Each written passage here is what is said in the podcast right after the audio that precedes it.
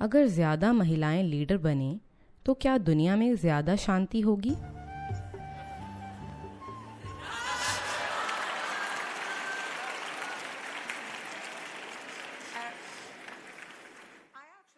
मैं वाकई सोचती हूँ कि आज महिलाओं के पास एक बड़ी ज़िम्मेदारी है, सफलता को परिभाषित करने की और काम को परिभाषित करने की।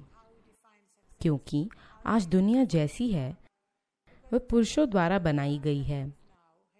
और ये कारगर नहीं रहा है।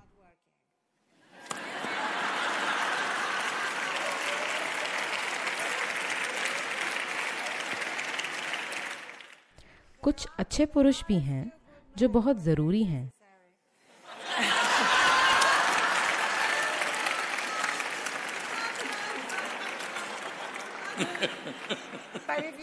पर जो पहली महिला क्रांति थी उसके बाद से महिलाएँ वोट दे पा रही हैं।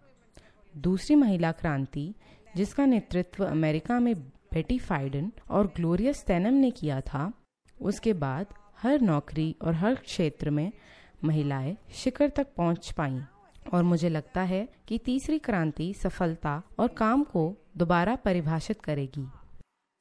तो मैं आपकी तरह सबसे ऊपर रहना चाहती हूँ। के बजाय कहें कि क्या ये वाकई बिज़नेस या दुनिया को चलाने का सबसे अच्छा तरीका है? और महिलाएँ कह रही हैं, नहीं। कई महिलाएँ कह रही हैं कि वाकई आज के कॉरपोरेट ढांचे और राजनीतिक दुनिया को बदलना ज़रूरी है। जिन ढांचों में हम होड़ कर रहे हैं, हम पुरुषों के नियमों के हिसाब से होड़ नहीं करना चाहते। और जब ये बदलाव होंगे और ये हो भी रहे हैं तब पुरुष वाकई आभार मानेंगे।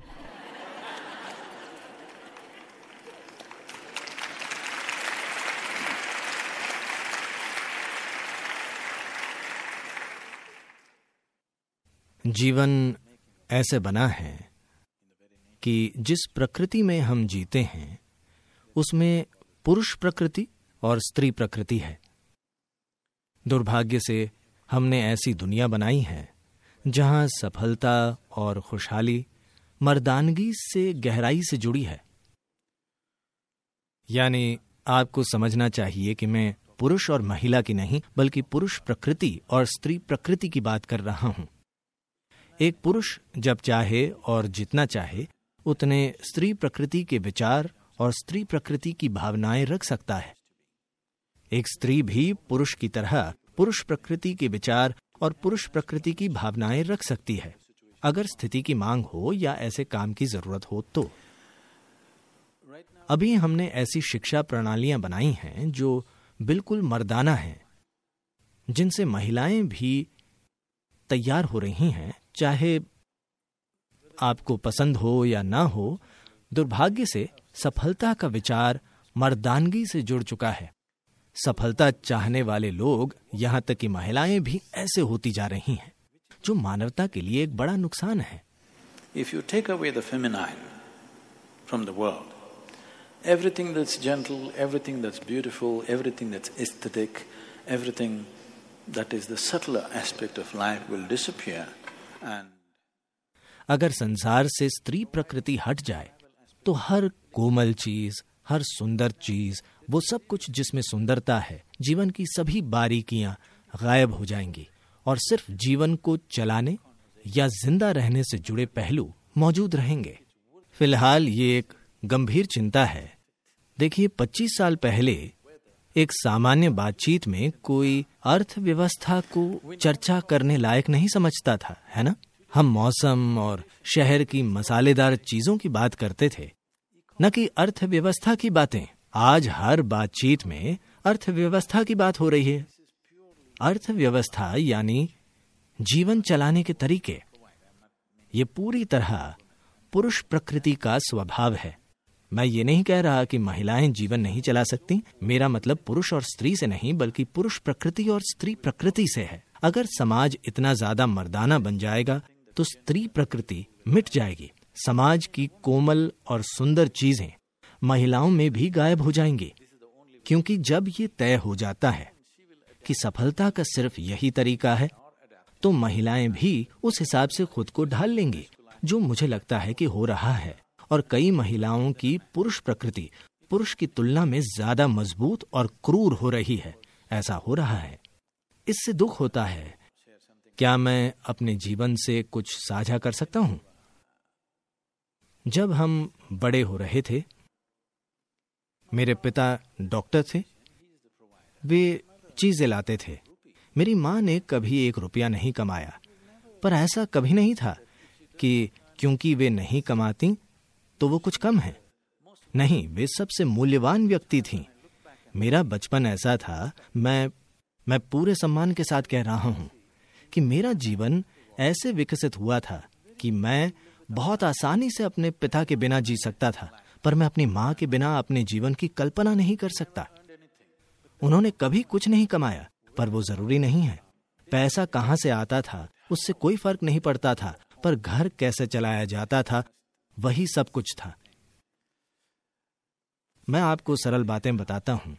वे घर में सिलाई, कढ़ाई, खाना पकाना सब कुछ करती थीं, क्योंकि वे नहीं चाहती थीं कि कोई और उनके पति और बच्चों के लिए वो काम करें। वे सब कुछ करना चाहती थीं। अगर हम कहीं यात्रा करते थे और हमें सोना होता था और उन्हें तकिए का सफ़ेद गिलाफ दिखता, यात्रा के समय सिर्फ़ सफ़ेद गिलाफ होते हैं, वे कहती थीं, बच्चे सफ़ेद तकिए पर कैसे सोएँगे? और वे वहीं सुई और धागा निकाल कर वहीं पाँच मिनट में एक छोटा तोता या फूल सिल देती थी। उस छोटे हरे तोते को देखते देखते मैं सो जाता। ये तोता आज मेरी चेतना में इतना गहराई में बसा हुआ है क्योंकि मेरी देखभाल इतने प्रेम से हुई कि वो छोटा हरा तोता मुझमें बहुत गहरा उतर गया और कई मायनों में जो मैं आज हूँ वो उस छोटे हरे तोते से प्रकट हुआ है जो उन्होंने उस तकिए पर सिला था।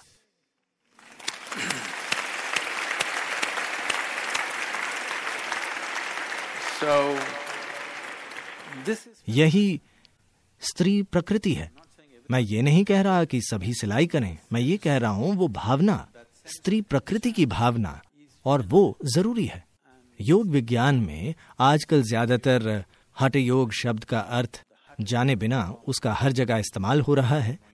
हट का अर्थ है ह, का अर्थ है सूर्य, ठ का अर्थ है चंद्रमा। यानी अपने अंदर पुरुष और स्त्री प्रकृतियों को संतुलित करना। जब ये दोनों चीज़ें आप में ठीक से संतुलित हों, तभी आप एक पूर्ण इंसान हैं। नहीं तो आप एक तरफा इंसान हैं। आदि योगी जिन्होंने योग की शुरुआत की थी, मुझे पता है कैलिफ़ोर्निया में आपको लगता है मेडोना ने की थी। आदि योगी को पुरुष का परम प्रतीक माना जाता है। पर उनका प्रतीक ऐसा है कि सभी चित्रों में वे आधे महिला हैं और आधे पुरुष। वे परम पुरुष हैं, पर आधे महिला हैं और आधे पुरुष, क्योंकि एक सच्चे इंसान में पुरुष प्रकृति और स्त्री प्रकृति में संतुलन होता है। और मैं समझ नहीं पाता कि ऑफ़िस में ये कोई मुद्दा क्यों होना चाहिए। हमेशा किसी को पुरुष या महिला के रूप में देखने की क्या ज़रूरत है? आप उन्हें सिर्फ़ एक इंसान या एक जीव के रूप में देख सकते हैं।